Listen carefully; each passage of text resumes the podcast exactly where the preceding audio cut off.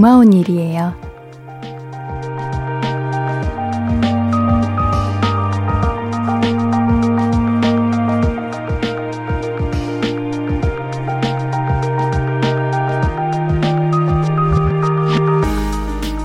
DJ가 된 이후로 저녁 8시에 대해 많은 생각을 해보게 되는데 말이죠. 뭐 하기 좋은 시간일까? 다들 원래는 어떻게? 보통은 뭘 하면서 보낼까? 이런 것들을 짐작해 보곤 해요. 그러다 이런 생각이 든 거죠. 이 시간에 라디오를 켠다는 건 어쨌든 조금의 여유는 있는 거구나. 오늘도 그 정도는 무사히 잘 지내주셔서 고맙습니다. 볼륨을 높여요. 안녕하세요. 신예은입니다. 12월 3일 금요일 신예은의 볼륨을 높여요. 방탄소년단의 작은 것들을 위한 시로 시작했습니다. 12월의 첫 주. 다들 뭐 하면서 듣고 계신가요? 제 목소리를 들을 여유 정도는 갖고 계셔 주셔서 정말 고맙습니다. 오늘도 즐거운 2시간 우리 함께해요. 4061님, 안녕하세요. 여기 예은 언니 있는데 맞나요? 네, 저 여기 있습니다. 여러분, 제가 안 보이시나요? 네, 안 보이시지만 저는 여러분들이 보입니다. 여러분들, 제가 언제나 지켜보고 있으니까요. 제가 함께하고 있으니까요. 걱정하지 마시고, 라디오 함께 해주세요. 저 여기 있습니다. 저 옌디예요. 네. 1782님, 출근길엔 조우종의 FM 대행진 듣는데, 어, 일이 있어 집에 늦게 가니 옌디 목소리도 듣게 되고 너무 좋네요. 목소리 너무 좋고 귀여우셔요. 아, 이렇게 옌디의 라디오를 깜짝하고 만나게 되셨군요. 어, 근데 FM 대행진은 이제 오전 7시에 하는 건데, 아, 출근을 굉장히 빨리 하시네요. 어, 너무 피곤하시겠다. 옌디 라디오는 밤 8시인데, 그러면 하루 종일 일하시고, 아, 너무 힘드실 것 같습니다. 옌디가 라디오로 통해서 응원해 드릴게요. 언제나 제가 힘이 되드릴 테니까요. 이럴 때 힘드실 때 옌디를 찾아 주세요. 김금정님, 매번 어머님 가게에서 라디오를 듣다가 너무 좋아서 콩 깔고 들으러 왔어요. 아, 저는 콩을 평소에 잘 먹지는 않는데, 어느 순간부터 콩이 그렇게 좋더라고요. 콩이라는 말을 들으면 그렇게 기분이 좋아요. 우리 오늘도 이렇게 출첵해주시는 분들 감사, 감사합니다. 제가 다 지켜보고 있어요. 제가 우리 짜잔! 하고 언제 등장할지 모르니까요, 여러분. 언제나 함께 해주시고요. 오늘도 출첵, 출첵, 출첵이요. 하고 계시죠? 네. 다 들립니다. 다 보입니다. 음. 5583님, 수원에서 라디오 듣는데요. 예은님 목소리 너무 좋네요. 저희 부부에게 결혼 3년 만에, 와! 아기 천사가 찾아왔어요. 시험관 아기로 힘든 과정 후에 성공한 거라 너무 감사한데요. 태교로 옌디 라디오 목소리 듣네요. 내년 7월에 만나자, 사랑아. 태명이 사랑이군요. 아주 사랑 듬뿍 받고 정말 건강하게 태어나길 바라겠습니다. 어, 얼마나 기다리셨을까요? 그 축복 저도 함께 축복하겠습니다. 너무 축하드려요. 옌디가 이렇게 좋은 목소리로 아가도 행복할 수 있게 노력해 보겠습니다. 신예은의 볼륨을 높여요. 함께하는 방법은요. 문자샵 8910 단문 50원, 장문 100원 들고요. 인터넷 콩 마이케이로 문자로 참여하실 수 있습니다. 신예은의 볼륨을 높여요. 홈페이지도 활짝 열려 있는 거 아시죠? 그럼 광고 듣고 와서 이야기 조금 더 나눌게요. I could be red, or I could be yellow, I could be blue, or I could be purple, I could be green or pink or black or white, I could be every color you like. 신예은의, 신예은의, 신예은의, 신예은의, 신예은의 볼륨을 높여요. I could be every color you like. 볼륨을 높여요. 매일 저녁 8시 신예은의 볼륨을 높여요. 볼륨 가족들이 보내주신 소중한 사연들 만나볼게요. 채유미님, 신랑이 야채마켓에서 아들내미 장난감 무료 나눔 받으러 간다고 해서 말렸는데, 글쎄, 너무 좋은 장난감을 받아온 거예요. 우리 아들도 장난감이 너무 좋은지 엄마 아빠가 불러도 쳐다보질 않고 있습니다. 혼자서도 저렇게 잘 노는 아이였네요. 오, 오, 잘 다녀오셨네요. 어, 맞습니다. 어렸을 때 가지고 다녔던 그 장난감이 평생 기억에 남는 것 같아요. 우리 아드님께서 장난감 이제 나중에 커서도 생각날 겁니다. 아, 우리 아빠가 이렇게 딱 선물해줬던 건데 하면서 생각날 겁니다. 박지현님, 옌디, 겨울이 되면 항상 단발로 자를까 말까 고민해요. 자르자니 추울 것 같고, 계속 기르자니 머리 말리기가 귀찮고, 옌디는 계속 머리 기르는 중인가요?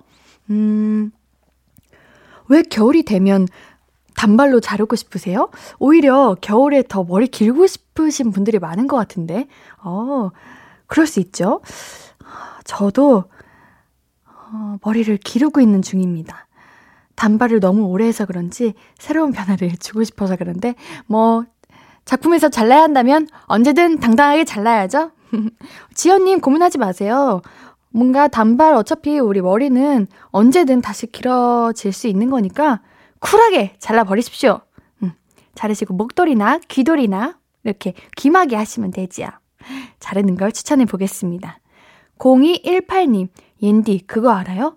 옛날 사람들은 문고리 잡고 새집 들어갈 때 따라다라따 이러고 문 여는데? 어, 그렇죠? 네. 요즘 애들은 땡플릭스 시작음 두둥 하면서 문 연대요. 어, 저 정말 옛날 사람 다 됐네요. 헉, 뭐야, 나도 옛날 사람이야? 어, 두둥, 이거, 이거를, 신기하네. 따라라란따, 여기 딱 상큼한데? 이거, 요거 요즘 친구들한테 알려줘야 되는 거예요, 요거는. 두둥이 뭡니까? 저 옛날 사람 아닙니다. 어, 어, 그래요. 우리 옛날 사람 됐네요. 요즘 세대가 정말 많이 바뀌고 있는 것 같습니다. 굉장히 빨라요. 2037님, 만약에 날씨가 따뜻하다면 옌디는 산이에요, 바다예요? 저는 바다가 좋은데 남편은 산행하고 먹는 막걸리가 꿀이라면서 산이 더 좋대요. 저는 무조건 산입니다. 일단 살 타는 게 너무 싫어요. 그리고 물도 조금은 무서워하고요. 바다는 멀리서 바라보는 거 좋아합니다. 푸른빛 바다를 좋아하고 산은 제가 등산을 좋아해서 산을 선택했습니다. 어, 우리 남편분과 함께 등산을 해보시는 걸 추천해요. 등산도 좋거든요. 등산 끝나고 먹는 그 파전과 백숙이 정말 꿀맛입니다. 한번 도전해 보십시오. 음, 추천할게요, 옌디가. 2566님, 4살 딸이 붕어빵을 어떻게 알았는지 엄마 빵에 물고기 들어가 있는 거야? 하길래 미니 붕어빵을 한 봉지 사줬거든요. 그랬더니 네 개를 혼자 다 먹네요. 허준아, 그렇게 맛있어? 엄마도 붕어빵 좋아하는데. 아우, 귀여워요. 오, 네 살. 어, 저도 딱 그때쯤 왜 붕어빵이지? 물고기빵인가? 이렇게 생각했던 것 같아요. 빵에 물고기가 들어가 있는 거야. 귀여워라. 이제 붕어빵을 봤으니까, 아, 붕어빵처럼 생겨서 붕어빵이구나, 라고 알게 되었을 거예요. 맛있죠? 아우, 겨울에는 붕어빵이에요. 우리 허준이 붕어빵 많이 먹고 따뜻한 겨울 보내요. 우리 노래 듣고 와서 이야기 조금 더 나눌게요. 시아의 Snowman 듣고 올게요. KBS Cool FM 신예은의 볼륨을 높여요. 저는 여러분의 귀염둥이, 사랑둥이, 옌디입니다. 까꿍! 제가 이러면 우리 청취자분들께서, 아, 부끄러움은 우리 몫이다. 이러십니다. 왜요? 왜 부끄러워하세요? 우리 함께 즐겨요. 그럴 수도 있죠.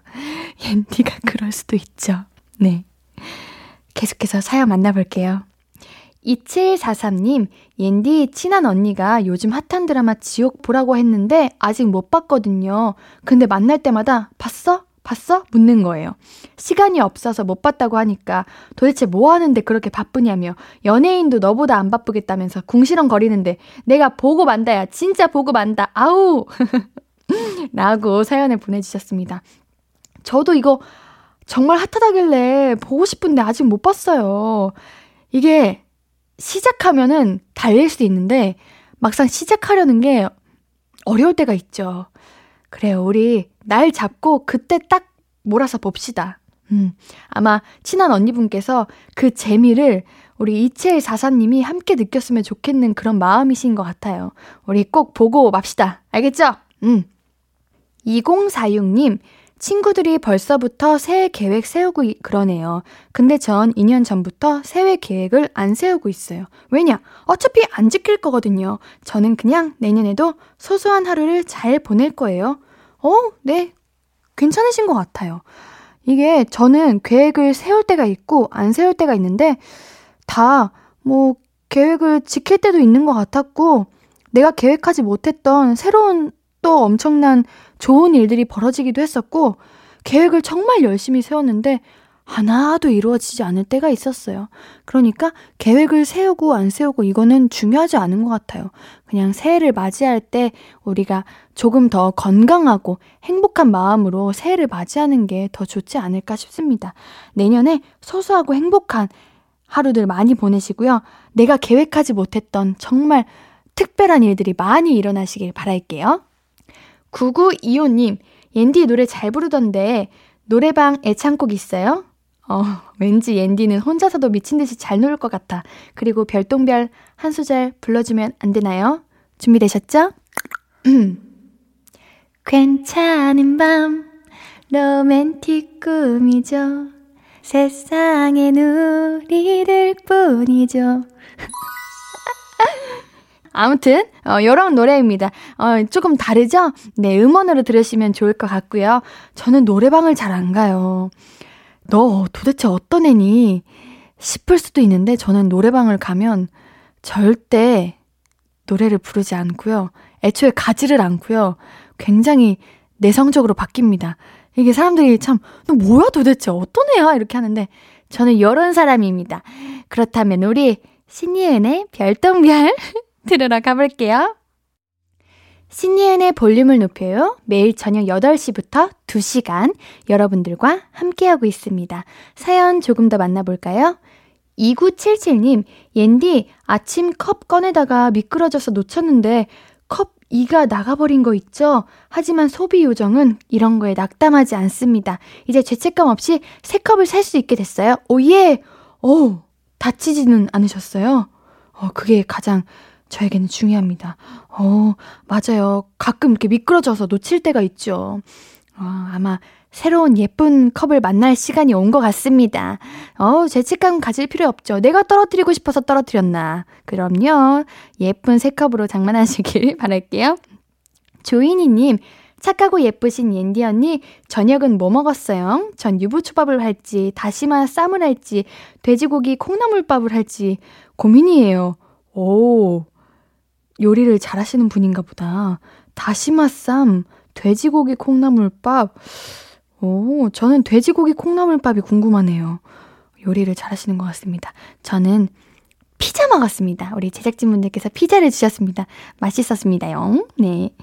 8457님, 일 끝나고 4시간 운전해서 이제 집에 다 와갑니다. 맥주 안주 포장 주문한 거 찾아가려고요. 매번 4시간 운전하시는 건가요? 너무 힘드실 것 같은데. 아, 그쵸. 이럴 때 시원하게 맥주 한 잔 마시면서 오늘의 피로를 푸는 거죠. 잘하셨습니다. 음. 안주 맛있는 걸로 오늘의 피로 쫙 푸시길 바랄게요. 우리 악뮤의 리얼리티 듣고 올게요.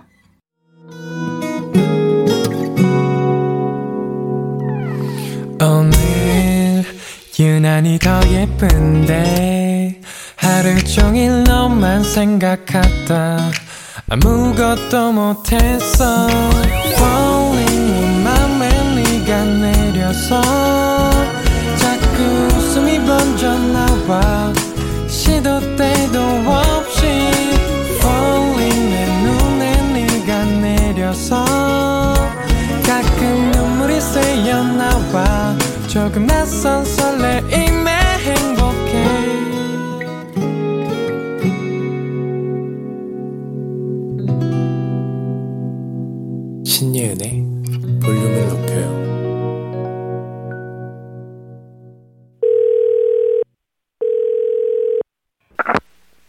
나야, 예은이.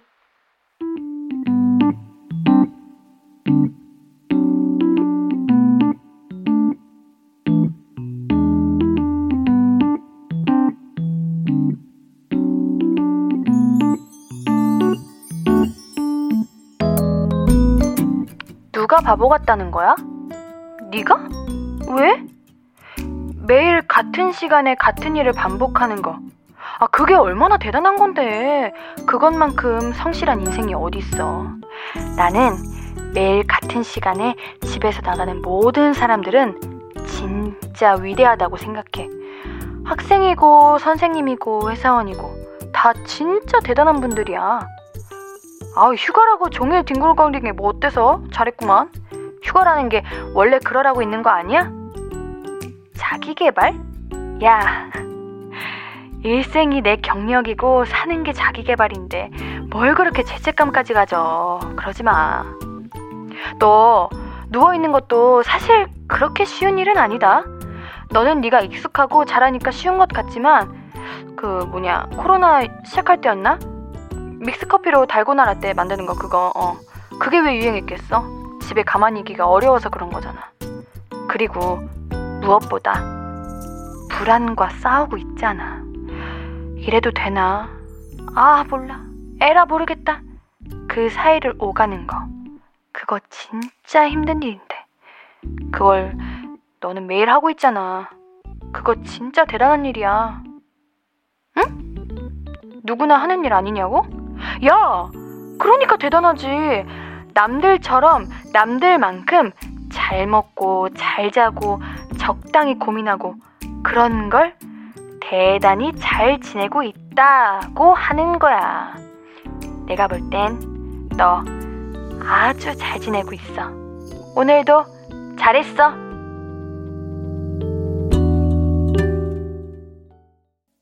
나야 예은이에 이어서 듣고 오신 곡은 데이식스의 좀비였습니다. 생각해보면 우리 모두 정말 대단하고 대견하지 않습니까? 몸이 움직이지 않으면 뭐 마음이나 머리가 굉장히 바쁘고 마음과 머리가 복잡하지 않으면 몸이 바쁘고 불안하면 불안한 대로 편하면 편한 대로 이만큼 잘 지내기 위해서 다들 참 많은 노력을 하고 있잖아요. 다들 참 수고가 많습니다. 음. 최승재님, 하루에 가장 소중한 3분, 나야 예은이 시간. 아우, 우리 반복되고 지치는 일상 속에서 3분, 그 3분 정말 특별합니다. 나야 예은이. 저도 나야 예은이로 참 많은 거를 배우고, 고민하고, 이제 뜨끔하기도 하고, 참 감사한 코너라고 생각을 해요. 우리는 정말 대단한 시간들을 살아가고 있어요. 0225님, 옌디, 저 급식에서 핫초코 나온다 해서 기대했는데 급식실 가보니까 핫초코가 아닌 아이스 초코가 나왔어요. 따뜻한 핫초코 먹고 싶었는데. 히. 아, 이게 핫을 좋아하는 사람들은 이거 진짜 속상한 일이야. 저도 무조건 얼어 죽어도 그 뜨거운 거, 그걸 뭐라고 하지? 아무튼 그거거든요. 저는 얼주가가 아니거든요. 무조건 따뜻한 거거든요. 아, 요거, 요거, 갑자기 차가운 거 먹으면은 이도 시렵고 그래요. 이거 따뜻한 거 먹어야 되는데. 우리 5025님, 안 되겠어요. 제가 핫초코 보내드릴게요. 제가 핫초코 보내드리겠습니다. 따끈한 핫초코 드시면서 기분 푸시고 따끈한 시간 보내세요. 873 하나님, 첫 부산 여행을 왔습니다. 취업 뽀개기 후 첫 출근을 기념하려고 큰맘 먹고 왔네요.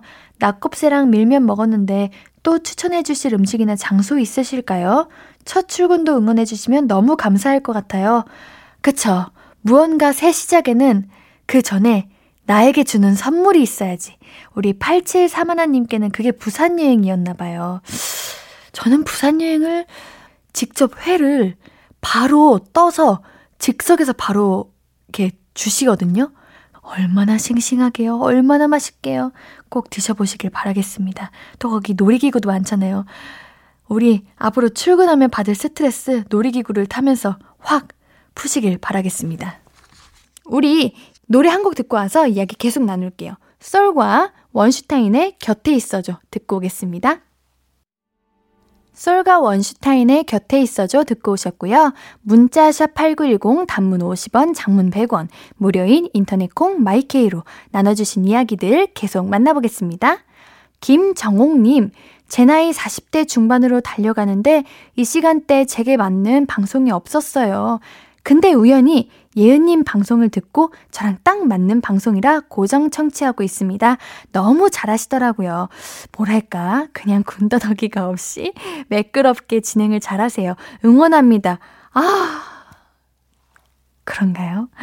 저는 정말 너무 서툴다, 아우, 이렇게 부족하냐 라고 생각을 했는데, 이렇게 좋게 저를 응원해 주시고, 좋은 시선으로 바라봐 주시는 분이 계십니다. 아유, 그럼 제가 또 힘을 입어서 더 잘하려고 노력을 하게 되죠. 아유, 우리 언니, 너무 고마워요. 정건이. 사랑해요. 우리 예은, 예은이 옌디와 함께 해주세요. 감사합니다. 강성형님, 채널 돌리다가 요즘 듣지 못했던 90년대 느낌 나는 고급스러운 목소리가 들려서 듣게 됐습니다. 너무 노련하고 능숙하게 진행을 잘하셔서 어떤 분인지 찾아보니까 신예은님이네요. 이런 능력이 있으셨어요. 어, 90년대 느낌이 나는? 뭔가 이게 저는 좋게 들리는데, 왜냐면 제가 90년대, 이제 8, 90년대 하면 라디오 이런 게 딱 영화에 많이 나오잖아요. 그래서 뭔가 분위기 있고, 뭔가 잘한다는 것 같잖아요. 좋습니다.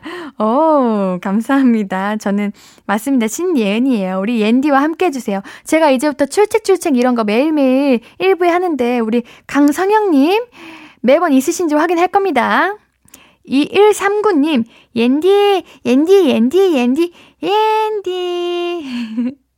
반가워서 좀 많이 불러봤어요. 요즘은 무슨 일만 생기면 이거 라디오에 사연 보내볼까? 이거 보내면 옌디가 읽어주려나? 이런 생각만 하고 있네요. 네! 제가 읽어드립니다. 지금도 읽어드렸잖아요? 저는 반대로 이렇게 일상을 살면서 책을 읽거나 영화를 보거나 뭐 길을 가다가 예쁜 거를 보거나 맛있는 걸 먹으면 어 이거 볼륨 가족들한테 얘기해 줄까? 이렇게 생각을 하거든요. 그러니까 우리 볼륨 가족들도 아, 이거 옌디한테 일러야지. 아, 이거 옌디한테 말해보고 싶다. 옌디한테 축하받아야지. 이렇게 다 말해주시면 제가 너무 감사할 것 같습니다. 혜아치님, 오랜만에 책상에서 책 펴놓고 라디오 들으면서 한가한 시간을 보내는데 옌디 볼륨 듣느라 한 시간 동안 겨우 두 장 넘겼네요. 그냥 책 덮고 음악과 옌디 목소리에 집중해야겠어요. 히히. 히히. 이거는 사연자님께서 보내주신 히히 이건데 옌디도 지금 히히 하고 웃고 있습니다.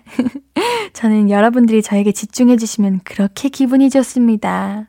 아유, 감사드려요. 우리 볼륨 한 시간 들으셨으니까 이제 한 시간 또 함께 해주시면 감사할 것 같아요. 우리 여기서 Crush의 Beautiful 듣고 올게요.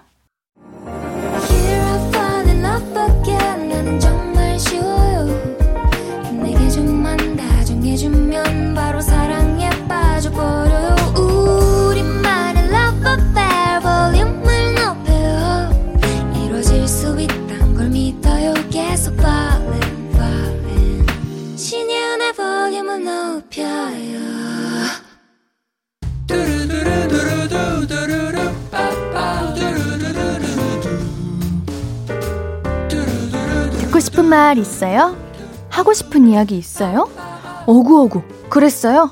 어서어서 1253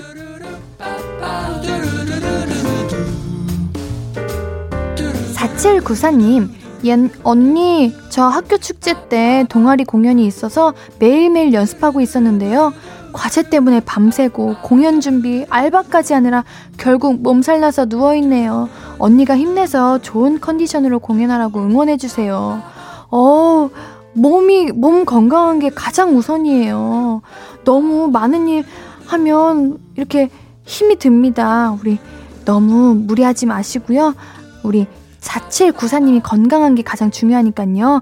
우리 건강 잘 챙기시고 공연 준비도 잘 할 수 있도록 좋은 컨디션으로 다시 돌아올 수 있도록 옌디가 응원할게요. 오구오구. 김채훈님, 아까 온 젊은 손님이 반말을 해서 너무 화가 났는데 카드까지 던져주는 겁니다. 왕 짜증 났어요. 옌디가 오구오구 해주시면 안 되나요? 아니, 이건 오구오구가 아니라 그 던진 분 1253!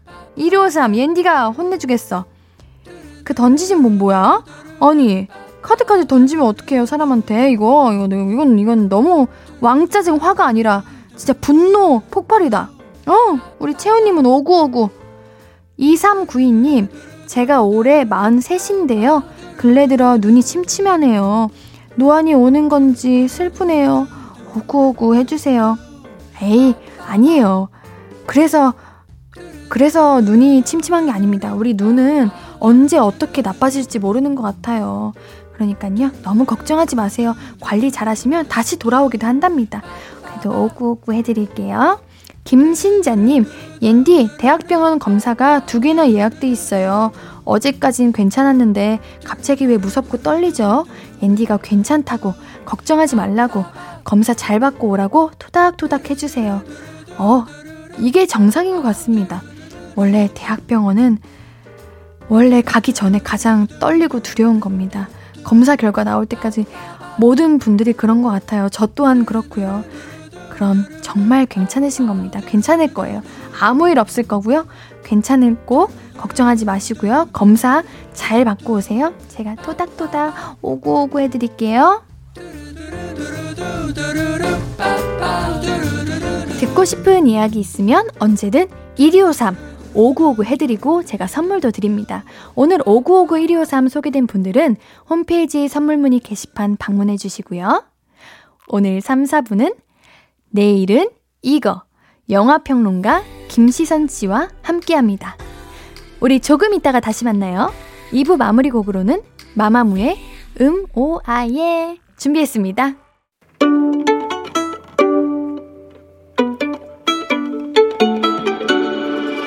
하루 종일 기다린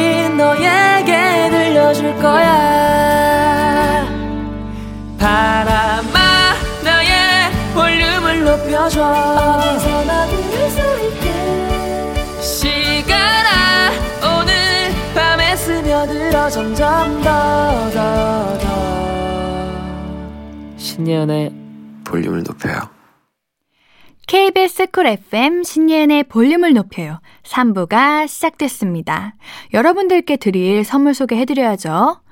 천연 화장품 봉프레에서 모바일 상품권, 아름다운 비주얼 아비주에서 뷰티 상품권, 착한 성분의 놀라운 기적 썬바이미에서 miracle toner, 160년 전통의 마르코메에서 미소 된장과 누룩소금 세트, 아름다움을 만드는 우신 화장품에서 엔듀뷰티 온라인 상품권, 한 그릇에 담아낸 깊은 맛. 권사부 순댓국에서 진한 사골 육수 순댓국. number one 숙취해소 제품 컨디션에서 확 깬 상태 컨디션 환. 강소라의 선택 르시엘에서 유기농 순면 커버 생리대. 에브리바디 엑센에서 블루투스 스피커를 드립니다. 금요일은 내일은 이거 영화평론가 김시선 씨가 주말에 볼 영화를 추천해드려요. 이번 주는 어떤 영화일지 광고 듣고 바로 만나볼게요. Hello,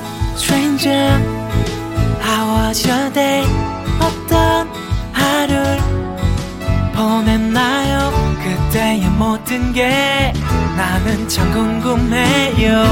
좋은 노래 들려줄게. 어떤 얘기 나눠볼까 이리 와 앉아요 볼륨을 높여봐요 적은 하루의 끝 그냥 편하게 볼륨업 신예은의 볼륨을 높여요.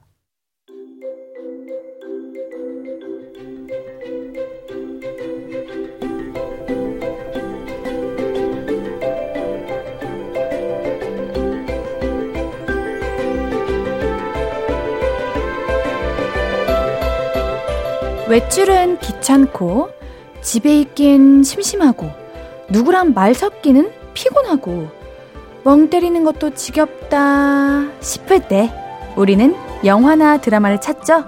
하지만 볼 게 너무 많아서 고르는 게 다시 또 귀찮아지면 오늘 이 시간을 이용하시면 됩니다.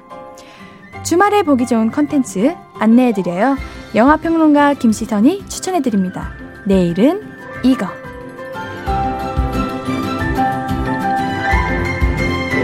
지선 씨 반가워요. 네, 안녕하세요. 아유, 한 주 동안 잘 지내셨습니까? 네, 아주 잘 지냈습니다. 보고 싶었습니다. 아이고, 감사합니다. 어, 벌써 와, 우리 12월이에요. 아, 한 달이 지났습니다. 시간이 순삭됐네요. 네. 올해 다 가기 전에 혹시 12월 안에 하고 음. 싶은 음. 일이 또 혹시 있으신가요? 또 영화 보시는 건가요? 뭔가요? 네, 저는 뭐 매년 12월이 되면 네. 제가 개인적으로 운영하고 있는 영화 모임들이 있어서 네, 네 연말 그 상영회를 따로 엽니다. 그래서 우와. 저희 모임과 함께 했던 친구들과 함께 저도 데려가 주세요. 오실 건가요? 네. 아, 아주 좋아하겠는데 멤버들이. 오. 아, 그래서 뭐 그 글을 쓰는 이제 영화를 좋아하는 친구들과 함께 네. 그 올해 좀 보기 힘들었던 단편들이나 이런 작품들을 제가 따로 추려 가지고 음. 보고 즐기는 시간을 좀 갖고 있습니다. 네, 본격적으로 겨울이 음. 시작되는 이번 주는 와, 어떤 작품을 만날지 굉장히 기대가 되는데요. 어떤 작품인가요? 아, 이 겨울에 어쩌면 네. 아, 여러분들의 마음을 이렇게 음악으로 다스려줄 음악 영화 두 편을 가지고 왔습니다. 제가 사랑합니다, 음악 영화. 아, 정말 아, 표정이 아, 네, 엄청 사랑하시는 것 네, 같아요. 저는 음악을 좀 진심, 음. 악의 진심인 클래식이 좀 진심이어가지고. 어, 예전에 듣기로 음악 악기도 네, 맞습니다. 아, 네. 그래서 음악 영화를 사랑합니다. 아주 어. 많아졌으면 좋겠습니다. 아, 오늘, 얼른 소개해 주세요. 아, 네, 오늘 네. 아마 저 앤디님의 또 재미난 얘기도 같이 곁들여서 들을 수 있을 것 같다는 아이고. 생각이 드는데요. 어, 오늘 두 작품은 위플래시와 피아니스트라는 작품입니다. 아, 네. 알고 네. 있죠. 아, 그럼요. 이 작품들 아마 많이들 보셨을 것 같아요. 네. 아마 정말 이렇게 연습할 겁니다. 우리 음악 하시는 분들. 아, 정말요? 네, 어, 어, 어. 정말입니다. 어, 그럴 네. 것 같았어요. 근데. 어, 그래요? 네. 그럼 우리 Whiplash를 먼저 만나볼게요. 음. 줄거리를 먼저 간단하게 설명해 주세요. 어, 여기에는 그 뉴욕의 명문 쉐이퍼 음악 학교에서 그 최고의 스튜디오 밴드가 운영되고 있는데요. 네네. 이 스튜디오 밴드에 어느 날 그 신입생 앤드류가 들어가게 됩니다. 음. 그리고 터벅 터벅 신발 자국과 함께 어, 플래처라는 아주 뛰어난 그 스승일 수도 있겠지만 네. 굉장히 네. 어떻게 보면 학생들한테 가차 없는 그런 약간은 폭력적인 교수, 플래처 교수가 들어오게 되면서 뭔가를 배우려고 하는 그 신입생 앤드류와 음. 그리고 그를 낭떠러지로 내밀어서 어떻게든지 더 그 극악의 상황에서 음. 실력을 늘게 만들려는 플래처 교수의 대결을 다루고 있는 영화가 바로 음. 이 위플래시입니다. 음.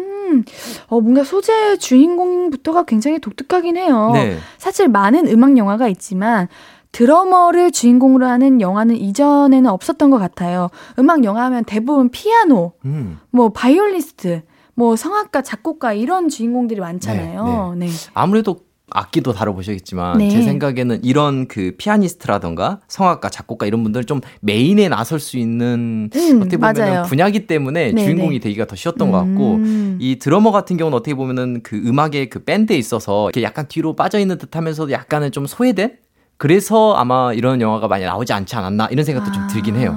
재즈 음악을 좀 더 깊이 있게 많이 들을 수 있다고 이렇게 음. 굉장히 좋아하시는 분들이 많았다는데 음. 한편으로는 재즈 아티스트는 보통 이렇게 합주를 하면서 실력이 네. 느는데 이 영화에서의 주인공은 너무 골방에서 혼자 연습한다. 어. 말이 좀 안 된다. 이거는 좀 너무 음. 허구다 이런 이야기가 있더라고요. 실제로 뭐 그런 얘기도 있는데다가 그 플래처가 막 이것저것 던지잖아요. 네. 네. 그 뭐 본인 스스로 그 악기를 던져야 뛰어난 이제 어떻게 보면 사람이 나온다 이런 얘기를 하면서 어려워 그건 네. 그런가 아, 그러니까 저는 뭐 어쨌든 이런 얘기를 합니다 네. 찰리 파커가 찰리 파커는 이제 색소폰 연주자로 되게 유명하신 음. 분이고요 이 찰리 파커가 버드가 된건 그 조 존스가 그의 머리에 심벌즈를 던진 덕분이야 이런 말로 음. 시작을 하거든요. 네네. 그러니까 이게 어떤 얘기냐면 뛰어난 음악가가 나오기 위해서는 이렇게 매몰차게 또 몰아붙이는 사람이 있어야만 가능하다 이런 얘기를 하고 있는 거예요. 어떻게 보면 약간은 그런 거가 교육에 맞는 방식이라고 생각하는 사람이 이 어... 플래처라는 교수인 거죠. 앤디님 혹시 뭐 이런 그 선생님들한테 이렇게 교육을 받으신 경우도 있으실 거 아니에요? 네네네. 어떻게 뭐 이렇게 다정하게 이렇게 가르쳐 주신 분이 좋던가요? 아니면 좀 매몰차게 하시는 분이 훨씬 더 실력이 많이 느는 것 같나요? 저는 매몰찬 음. 편이 저에게는 많은 도움이 되는 것 같아요. 어. 저를 좀 독하게 만드시는 그런 쌤들에게 어. 좀 감사를 많이 느꼈던 것 어. 같고, 근데 또 다정하신 선생님이 계시면 또 거기서 음. 힐링되고 괜히 편안하고. 그렇죠. 마음에 또 힐링도 분명히 필요한 네. 거니까. 아니 근데 또 우리 플래처 교수님이 또 앤드류를 너무 몰아넣기도 음, 해요. 음, 맞아요. 근데 또 앤드류는 그걸 또 받아들이죠. 네, 맞아요. 이겨내는 것 같기도 하고 음. 또 결국 거기에서 굴복하는 것 같기도 하고 참 오묘하단 음. 말이죠.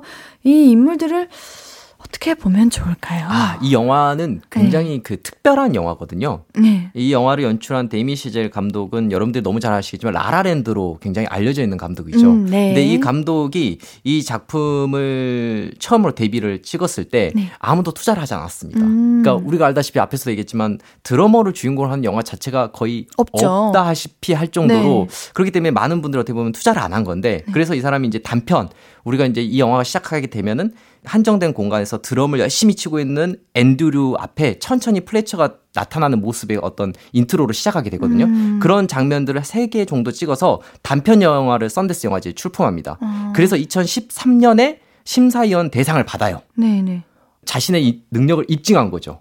그리고 나서 이 투자를 받아서 그 다음에 2014년에 이 영화 장편 영화로 또 심사위원 대상을 받습니다. 아. 그러고 나서 이제 점점점 음악 영화를 계속해서 만들어 오면서 우리가 아는 라라랜드 그리고 퍼스트맨 이런 작품을 찍게 된 건데요. 어 그래서 그런지 이 감독은 어 유일하게 어떻게 보면 현존하는 감독 중에 어 영화를 소리로 표현하는 감독이라고 볼 수 있을 정도로 영화를 잘 연출해요. 인물들을 어떻게 보면 좋을까 이렇게 말씀하시 음, 물어보셨잖아요. 음, 여기에 크게 인물이 두 개 등장하죠. 두 명. 네. 플래처와 앤드류가 등장해요. 네. 어떻게 표현하냐면 플래처가 처음 등장한 순간에 여러분들이 다시 영화를 보시면 좋을 텐데 어떻게 등장하냐면 얼굴이 안 나와요. 어, 네. 신발만 나옵니다. 음. 신발로 타벅타벅 걸어오는 되게 묵직한 느낌의 모습으로 위압감을 주죠. 음. 그러니까 이 플래처라는 인물 자체는 표정을 알 수 없는 그러니까 그 안에 있는 내면의 표정은 알 수가 없는 거예요. 아. 그럴 정도로 굉장히 이 사람이 어떤 생각을 가지고 있는 거야. 정말 그냥 악독한 교수인 거가 그냥 어. 이 정도만 느낄 수 있을 정도로 그 신발로 어떻게 보면 보여주는 거고 어, 앤드류는 말 수가 없어요. 실제로 이 영화에는 대사가 그렇게 많지는 않습니다. 앤드류의 대사가. 그럼 뭐가 많냐면 드럼에 어떻게 보면 소리가 더 많죠. 네, 그러니까, 거기서 감정이 나오는 게 아닌가 맞아요. 싶어요. 앤드류의 감정은 말보다는 드럼으로 표현이 어. 되죠. 그래서 그걸 어떻게 이 영화에서는 표현해낼까를 굉장히 고민한 게 역력해요. 이를테면 음. 어, 음악은 강약, 강약이 중요하잖아요. 그쵸? 예, 음. 어떻게 보면 리듬을 타는 게 네, 되게 네, 중요하잖아요. 네, 네. 음악에 있어서 리듬이 중요한데 영화에서도 리듬을 만들어내는 방법이 아. 있죠. 편집이라는 게 존재하죠. 맞죠? 편집이라는 건 어, 두 개의 컷을 이렇게 음. 붙여서 약간 어떤 리듬감을 만드는 건데 이 영화를 보게 되면 플래처의 얼굴에 그 어떤 아주 그 무서운 악마 같은 표정이랄까요? 그 표정을 보여주고 그 다음에 학생들의 겁먹은 표정을 순식간에 한 번씩 툭툭툭 중간에 끼워 넣습니다. 음. 그러니까 여러분들 보시면 마치 이 영화가 드럼을 치듯이 박자를 가지고 영화가 만들어진 듯한 느낌을 받아요. 아, 이끌려가는 거죠. 이끌려가는 거죠. 마치 어. 영화라는 음악을 듣는 듯한 느낌? 그래서 이 두 인물 플래처와 앤드류가 드럼의 음악, 영화의 음악에 맞춰서 계속해서 이제 표정이 바뀌고 있는 모습들을 여러분 보시면서 굉장히 몰입할 수 있는 영화이기 때문에 아. 여러분들 그 점에서 이 영화를 보시면 더 재미있을 거라는 생각이 들어요. 어, 굉장히 영화의 매력이 이런 음. 부분인 것 같아요. 네. 몰입력이 굉장할 것 같은데 아니 이것 말고도 음.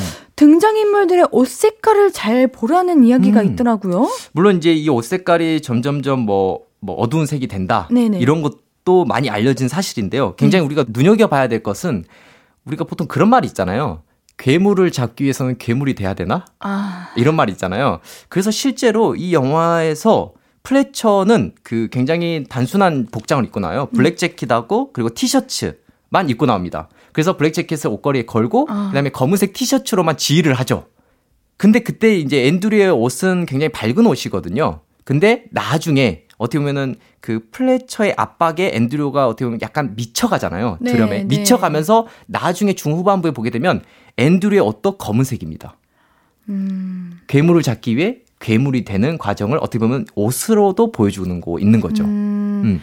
아니 또 이 와중에도 앤, 우리 앤드류의 사랑하는 좋아하는 여성도 등장을 합니다. 네. 그러니까 여기서 사랑이냐 드럼이냐 했을 때 결국 드럼을 선택하잖아요. 네. 우리 시선 씨는 어때요? 사랑입니까 아니면 일입니까 어느 쪽일 것 같아요? 만약에 어떤 어. 이제 상대분께서 어. 오빠 나야 일이야 음. 이러면 뭐라고 하실 건가요? 아 일단은 우선적으로 전 영화를 보러 갑니다. 어? 네, 어떤 여, 의미인가요? 이, 그 일을 더 아, 네, 일이다. 네, 영화를 좀 더 보러 가는 것 같아요. 아. 영화를 같이 봐주면 좋겠지만 어, 제가 보는 영화들을 어, 다 같이 보기란 되게 쉽지 않은 일인 것 같고요. 어. 그래, 그래도 뭐 어쨌든 간에 이제 제가 좋아하는 영화에 대한 이, 이해를 좀 잘 설명할 것 같아요. 음. 근데 이제 앤드류는 설명하진 않죠. 아. 여기서 아마 그것에 맞는 이상형을 만나실 거라 믿습니다. 아, 네. 네, 우리 그러면 이쯤에서 노래 한 곡 듣고 와서 이야기 조금 더 나눌게요. 위플래시 오프닝에서 그때 나오는 연주곡을 준비했습니다. 저스틴 허위치의 오벌처 듣고 올게요. 매주 금요일, 내일의 주말을 위해 내일은 이거. 영화평론가 김시선 씨가 추천해주시는 컨텐츠들 만나봐요. 오늘은 음악영화 위플래시를 이야기하고 있어요. 어, 그런데, 어, 저도 방금 알았네요. 네. 이 엄청난 영화의 촬영 기간이 19일밖에 안 됐다고요? 네. 어, 되게 짧았습니다. 이게 불가능할 텐데.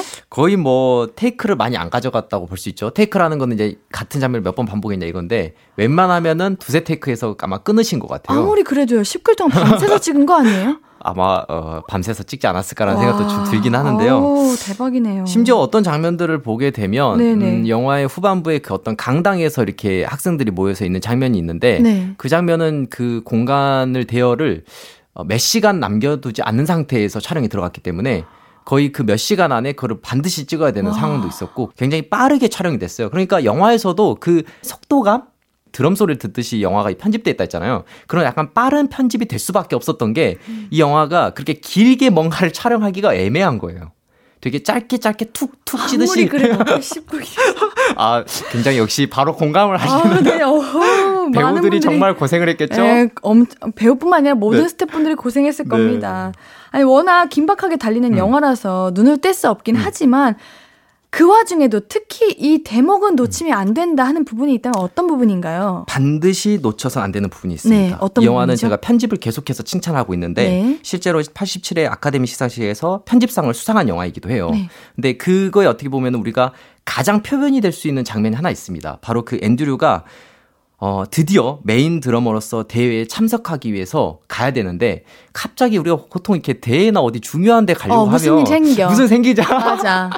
막 뭐가 갑자기 택시가 안 잡히고 맞아 아니 갑자기 차가 막히고 어, 어 잠깐만 생각해보니까 뭘 또 놔두고 왔어 어. 이런 게 막 반복되잖아요 네네. 그렇게 급하게 앤드류가 가다가 사고가 나요 자동차 사고가 아. 그래서 피를 뚝뚝 흘리면서 그 가죠. 가죠. 근데 이 사고가 나는 장면을 여러분들이 생각을 해보시면 굉장히 무섭게 편집이 돼 있어요. 오. 무슨 말이냐면 우리가 드럼을 치게 되면 드럼을 툭툭툭 치다가 네. 어떤 포인트에서 심벌즈를 강하게 탁 치잖아요. 마치 그런 것처럼 이 순간에 있어서 편집으로 이 앤드류가 이동하는 과정을 짧게 짧게 마치 그 스틱으로 툭툭 치듯이 아, 탁탁탁 가다가 드럼과 계속 연결 네, 짓게 만들고 짓게 만들다가 심벌즈 소리처럼 쾅 합니다.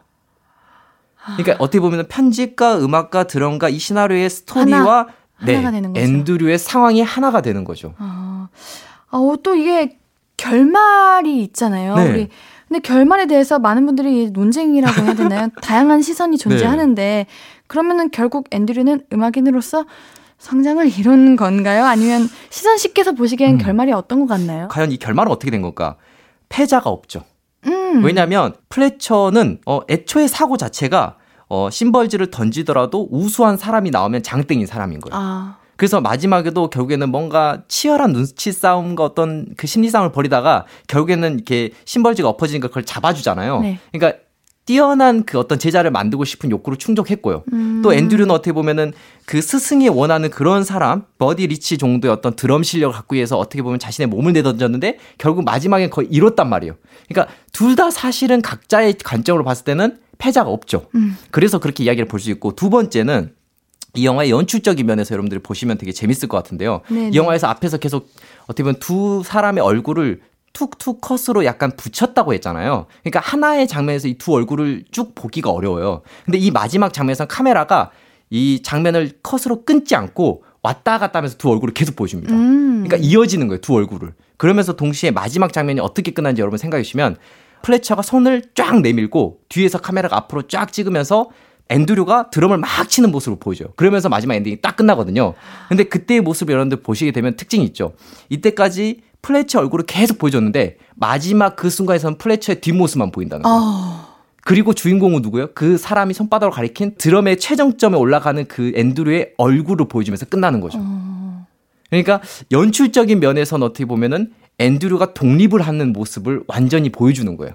이 플래처의 손에서 아~ 벗어나서 마치 플래처의 손바닥이 있었다가 손바닥에서 훨 날아서 거기 앞에 있는 놓여 있는 모습을 보여주면서 독립적으로 자신이 스스로 제자리에 서서 자신의 음악을 하고 있다는 모습을 네, 네. 연출로도 보여주고 있는 거죠. 어, 그럼 우리 위플래시에 대한 음.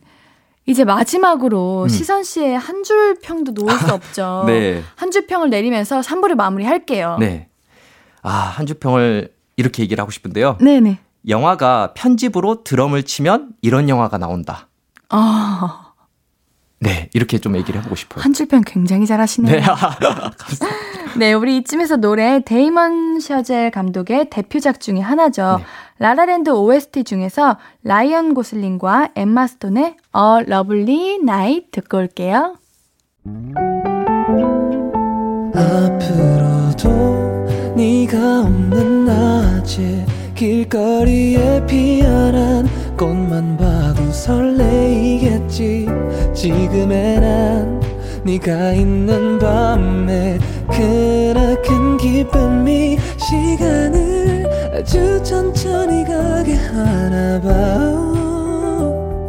언제나 이제야 어제보다 더 커진 나를 알고서 너에게 말을 해.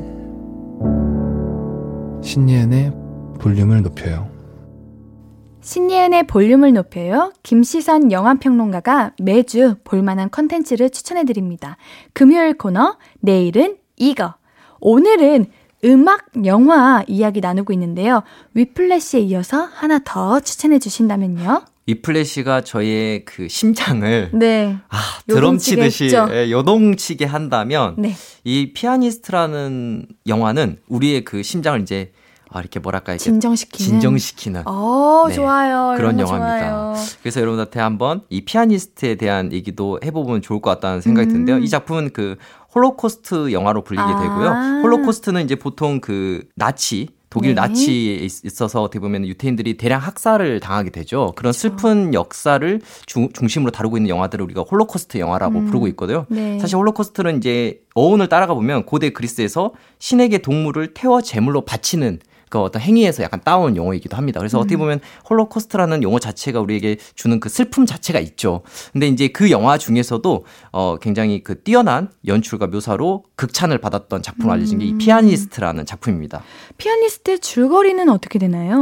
이 피아니스트는 여러분들이 우리가 요즘에 좀 많이 알고 있는 2차 세계대전 하면 영화들은 네. 어, 덩케르크를 아마 가장 많이 알려졌을 어, 것 같아요. 어, 그 어, 영국과 이제 이렇게 참전을 해서 네. 프랑스 참전해서 이제 나중에 후퇴를 못하게 되면서 벌어진 이야기인데 그 전에 히틀러가 독일을 통치하게 되고 음. 그 다음으로 2차 세계대전을 이루기 위해서 첫 시발점이 된 사건이 있죠. 바로 폴란드 침공을 하게 됩니다. 어. 그게 바로 1939년의 일이고요. 우리가 네네. 이제 역사 얘기를 하고 싶은 건 아니었는데 저기 네, 배경을 그렇게 알아야죠. 네, 이 네. 폴란드에는 어, 음악을 정말 사랑하고 피아노를 정말 정말 잘 치는 피아니스트 네. 어, 슈필만이 있습니다. 네. 근데 이 슈필만이 피아노를 잘 치고 행복하게 살고 있었는데 바로 이 1939년 어, 독일의 침공으로 인해서 모든 생활이 파탄나면서 이제 벌어지는 이야기로 음. 이제 1944년까지 이야기를 다루고 있습니다. 아, 네. 홀로코스트 영화는 굉장히 많잖아요. 네. 근데 그 중에서도 이 작품이 수작으로 꼽히는 이유가 뭘까요? 아마도 그 인간적인 면모 때문에 그런 것 같아요. 아, 인간적인 네. 면모. 그러니까 전쟁이라는 상황에서 네. 우리가 과연 그 아름다울 수가 있을까라는 생각이 들거든요. 아, 사람이라는 게. 맞아. 그러니까 없죠. 당장 내가 죽게 생긴 어. 상황인 거예요. 우리는 지금 어, 삼자의 관점으로 어떻게 보면 지나간 역사를 바라보기 때문에 그때의 상황을 어떻게 보면 올바르게 판단할 수 있을 것처럼 네. 보이지만 사실 그 전쟁이라는 상황 안에 놓이게 된다면 네. 제가 이렇게 편하게 영화 얘기를 할 수 있을까라는 생각이 들거든요. 음. 그러니까 어떻게 보면 평화롭게 피아노만 치고 살았던 그 사람이 네. 어떻게 보면 피아노 앞에선 가장 아름다웠던 사람이 어. 이 전쟁이라는 그 상황에 던져졌을 때 내리는 선택들에 대해서 굉장히 우리에게 주는 그 이상한 묘한 그 감정이 있어요. 음. 이를테면 이 영화에서 그 기차 씬이 되게 유명한데요. 이 기차 씬은 뭐냐면 어, 2차 세계 대전 하면 기차를 붙이게 되면 되게 무서운 사건이 있죠. 이 독일이 그 유태인들을 기차에 태워서 어, 어떻게 보면 이제 학살을 하기 위한 공간으로 이동을 했던 역사를 여러분들이 아마 한 번쯤은 배워보셨을 텐데 아. 이 기차를 태우는 장면이 있어요. 이때 이 슈필만의 가족들이 다 기차에 태워집니다. 근데 이 슈필만은 어떻게 보면 이 나치 독일의 부역을 하는 동료 친구에 의해서 살게 돼요. 아. 빠져나오게 돼요. 그러면 가족을 처음에는 애타게 찾아요. 네. 근데 그 순간에 몸을 숨깁니다. 어, 왜요? 살아야 되니까. 그러니까 가족을 계속해서 붙잡고 가족을 했던 친구였지만 그 순간 이 친구가 자신을 꺼내는 순간 눈치를 챈 거예요. 음. 아, 저기를, 저 기차를 타는 순간 아, 아 큰일 날 수 있겠구나라 해서 음. 몸을 쓱 숨기거든요. 그때 우리가 그 장면을 봤을 때 그 감정이라는 건 네. 어, 전쟁에서의 사람은 저렇게 될 수밖에 없겠지라는 느낌을 주는 거죠. 사실 음. 이 영화의 주인공이었던 에드리안 브로디는 워낙 유태인인 줄 아는 분들이 많잖아요. 이 영화 때문에 더 그렇게 된 것 같기도 아, 해요. 아, 그런 건가요? 네. 왠지 뭔가 인상부터가 음. 연기를 너무 잘하신 건가? 네, 너무 잘한 거예요. 네. 그래서 약간 저희가 피아니스트 하면은 네. 그 에드리언 브로디의 얼굴이 떠오르거든요. 그 뭔가 아. 길쭉길쭉 하면서도 네네. 뭔가 네. 훤칠한 느낌. 그러면서도 뭔가 예술을 할 것 같은 그림을 그리거나 뭔가 예술을 잘할 것 같은 느낌. 네. 그래서 우리가 딱 유태인 하면은 그런 느낌을 그 가지게 되는데 사실 이제 유태인 그 분위기가 나는 배우를 제작진도 많이 원했지만 그런 분위기를 찾을 수 없었고 그래서 이제 브로디를 만나게 되면서 이제 이 사람을 그냥 어, 유태인 역할로 시킨 거죠. 아, 캐스팅에 굉장히 공을 많이 들었네요. 네, 어떻게 보면 캐스팅을 너무 잘했던 것 같아요. 엄청 잘했죠. 네, 그래서 이 피아니스트인 이 슈필만을 보게 되면 에이드리언 브로디가 뭔가 그 멍한 눈빛이라 해야 될까요? 음. 뭔가 이렇게 피아노만 치다가 갑자기 전쟁에 놓이게 되니까 이 어버벙한 상태가 되잖아요, 사람이라는 네네네. 게. 그런 걸 너무 잘 표현한 것 같아요. 어. 약간 멍한 느낌. 아, 아, 이게 굉장히 초반부터 굉장히 공을 많이 들었다고 음. 해요. 맞아요. 굉장히 네. 공을 많이 들였고 네. 그 게, 제, 제일 많이 이제 우리가 그 피아니스트 하면은 여러분들이 보게 되시는 포스터가 있어요.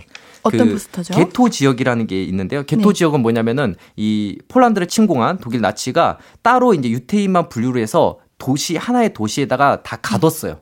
이제 거기를 게토라고 우리가 부르고 보통 우리가 표현할 때 뭐 게토화됐다 이렇게 표현할 때 그 게토입니다. 그래서 개토화됐다 아, 할 때는 이게 제가 되게 지금 사진을 보고 있습니다. 네, 개토화됐다 그러면 되게 이렇게 무너져 있고 벽돌들이 네네네. 되게 이제 처참한 상태라고 음. 표현하거든요. 그래서 우리가 뭔가 됐을 때 어떤 부분이 분야가 개토화됐다 이러면 그 개토가 이제 이 개토인데요. 그래서 여러분들이 기억하시는 건 그 슈필만이 완전히 개토가 다 무너지고 음. 전쟁을 해서 참혹해진 그 장소를 바라보는 장면을 아마 여러분들 한 번쯤은 보셨지 않았을까라는 생각하는데요. 음. 그러니까 그거를 어떻게 보면은 다 만들어낸 거죠. 근데 그걸 어떻게 만들어냈냐면 제가 알아보니까 원래 이제 거기를 부시기로 한 곳이에요. 약간 재건축처럼. 실제 그거를 이제 재건축처럼 우리가 재건축하는 데 가보면 그 아파트 다 부수잖아요. 그런 점 실제로 부수려고 했던 곳인데 이제 이 촬영 장소를 쓰기 위해서 이제 그렇게 모델링을 한 거죠. 그래서 실제 장소입니다. 어, 그럼 우리 이 음. 피아니스트의 그 흐름에 맞춰서 여기서 잠시 노래 피아니스트 OST죠. 쇼팽의 발라드 1번, G 마이너 23번 듣고 올게요. 신예은의 볼륨을 높여요. 금요일은 내일은 이거. 매주 영화평론가 김시선 씨가 추천하는 작품들 만나는데요. 영화 피아니스트 이야기 나누고 있어요. 우리 쇼팽의 노래가 아... 음악이 라디오에 울려 퍼지니 굉장히 좋네요. 뭔가 약간 어, 생존하고 싶은 아 그래요? 들지 않으시나요? 어 우리 라디오가 굉장히 특별해지는데. 네. 네. 이 곡이 자체가 여러분들이 기억하시면 좋은 게 네. 실제로 슈필만이 아주 위험한 상황에 한번 빠지게 되거든요. 네네. 네. 앞에서 그 게토에 갔다고 했잖아요. 그 게토에 무너진 건물 사이에서 이제 목숨을 연명하다가 음. 하필이면 독일 나치 장교한테 발각이 됩니다. 음. 근데 이 독일 나치 장교한테 발각이 됐는데 이 장교가 뭐가 음악을 좀 좋아했던 사람이었을 음. 것 같아요. 그래서 얘가 이거 피아니스트라고 하니까 한번 한번 쳐봐라고 말을 해요. 아. 그러면 그 상황에서 이제 이걸 못 치면 어, 큰일 날 수도 있겠죠. 근데 그때 치는 그 음악이 곡이에요. 금방 여러분들 드신, 어. 들으신 쇼팽의 발라드 1번 G 마이너입니다. 아, 우리가 이거 시간상 다 듣지는 못했지만, 음. 그래도 잠깐 들었는데도 음. 굉장히 너무 좋아요. 그렇죠. 어, 역시 클래식이 맛입니다. 맞아요. 아, 그래서 좋아요. 독일 나치 장교도 네. 만난 것을 음식을 주고 돌아가죠. 음. 어, 이 음악 앞에서. 어, 네. 음악은 이길 수 없다. 네, 그렇죠. 네. 어, 우리 이런 대작 조금은 무겁다라고 음. 표현할까요? 무거운 작품을 보고 나면 기분이 조금은 가라앉기도 하잖아요. 음, 네, 그렇죠. 그래서 엔딩이 좀 궁금한데 우리 엔딩을 한번 어때요? 말해 주실 아, 수 있나요? 이 영화가 그 역사를 다루고 있는 영화잖아요. 네, 네. 그렇죠. 역사를 그렇죠. 다루고 있는 영화들은 우리가 이렇게 말할 수 있죠. 알고 보는 영화죠. 음. 어, 그 말은 무슨 말이냐면 이 영화의 끝에서 여러분들이 되게 그 궁금한 부분들이 있을 것 같아요. 슈필만은 실제로 존재하는 인물이고요. 네. 실제로 본인의 경험을 토대로 만들어진 영화이기도 합니다. 음. 그리고 그 앞에서 어, 쇼팽의 그 음악을 듣고 어, 총 대신 그 음식을 줬던 장교도 실존 인물입니다. 오. 네, 그래서 나중에 실제로 이 그 어떻게 보면 자신을 살려준 사람이잖아요. 이 슈페마 입장에서 그래서 찾기도 하거든요. 네, 그래서 네. 그런 다양한 이야기들 비하인드도 영화의 끝에서 여러분들 보실 수 있기 때문에 어, 궁금하신 분들은 영화를 다시 보면 좋겠네요. 어, 어, 굉장히 안 보신 분들도 보신 음. 분들도 한 번 더 챙겨 보시면 좋을 네, 것 같네요. 너무 좋죠. 그 순간이. 네. 우리 피아니스트 같은 대작은 평을 남기기가 쏠할까요? 아니면 어려울까요? 음. 이 작품에 대한 한 줄 평 어떻게 남기실 건가요? 이렇게 말하고 싶습니다. 네. 전쟁을 끝낼 수 있는 건 무기가 아니라 우리의 가슴을 울릴 피아노다. 피아노다. 네. 음악이다. 네. 아. 좋습니다. 네. 저도 만족하는 한 줄평이었습니다. 네. 네, 신예은의 볼륨을 높여요. 김시선 영화평론가가 함께하는 금요일. 내일은 이거. 오늘 추천해주신 작품들 위플래시 그리고 피아니스트였어요.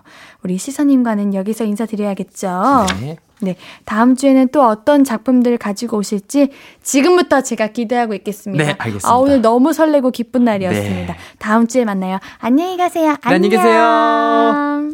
우리는 노래 한 곡 듣고 와요. 샘김, 이진아, 정승환, 권진아의 유월송 듣고 올게요. 아무것도 아닌 게 내겐 어려워. 누가 내게 말해주면 좋겠어. 울고 싶을 땐 울어버리고 웃고 싶지 않음 웃지 말라고.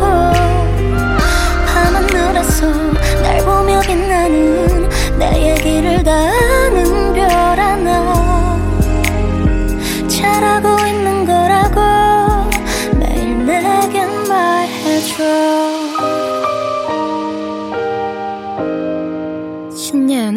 볼륨을 높여요.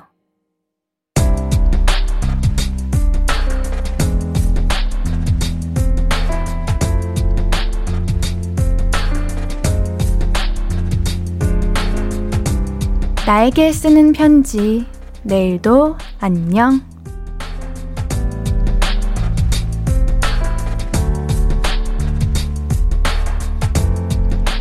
새 부서에서 처음 칭찬받은 성찬아, 그동안 마음고생 많았지? 고생했어. 적응 못하면 어쩌나 걱정했는데, 이제 한시름 나도 되겠어. 사실 그동안 혼자 애쓰고 고군분투한 거, 성찬 씨 잘한다. 라는 말 한마디가 듣고 싶어서였잖아. 근데 그 말을 두 귀를 듣다니. 지금까지 힘들었던 거 전부 고생, 보상받는 기분이더라. 이제 한 곱이 넘겼고, 점점 완벽해지자. 그 사람 일 정말 잘하지 라는 말이 들리도록 내일은 더 발전된 모습을 보여주기로 해. 파이팅!